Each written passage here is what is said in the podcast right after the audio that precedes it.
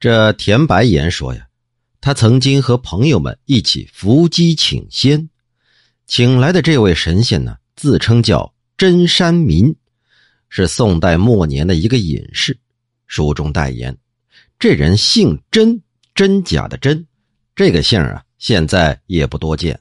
这真山民呢，颇有才气，著有一本诗集，现今还著录在《四库全书》当中。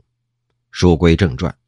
正当大家相互唱和、谈兴正浓的时候，外面突来传报，说有张三、李四这两位客人来了。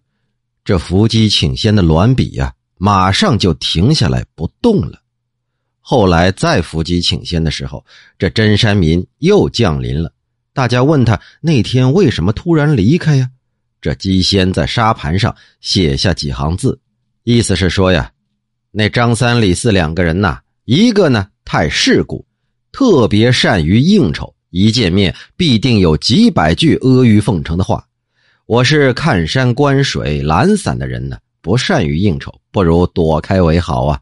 另一个呢，则心思太过缜密，礼数又太过苛刻。他和别人说话呀，常常是一字一句的推敲，没完没了的责备。我这么个闲云野鹤一般的人，怎么受得了这种苛求？我躲还来不及呢。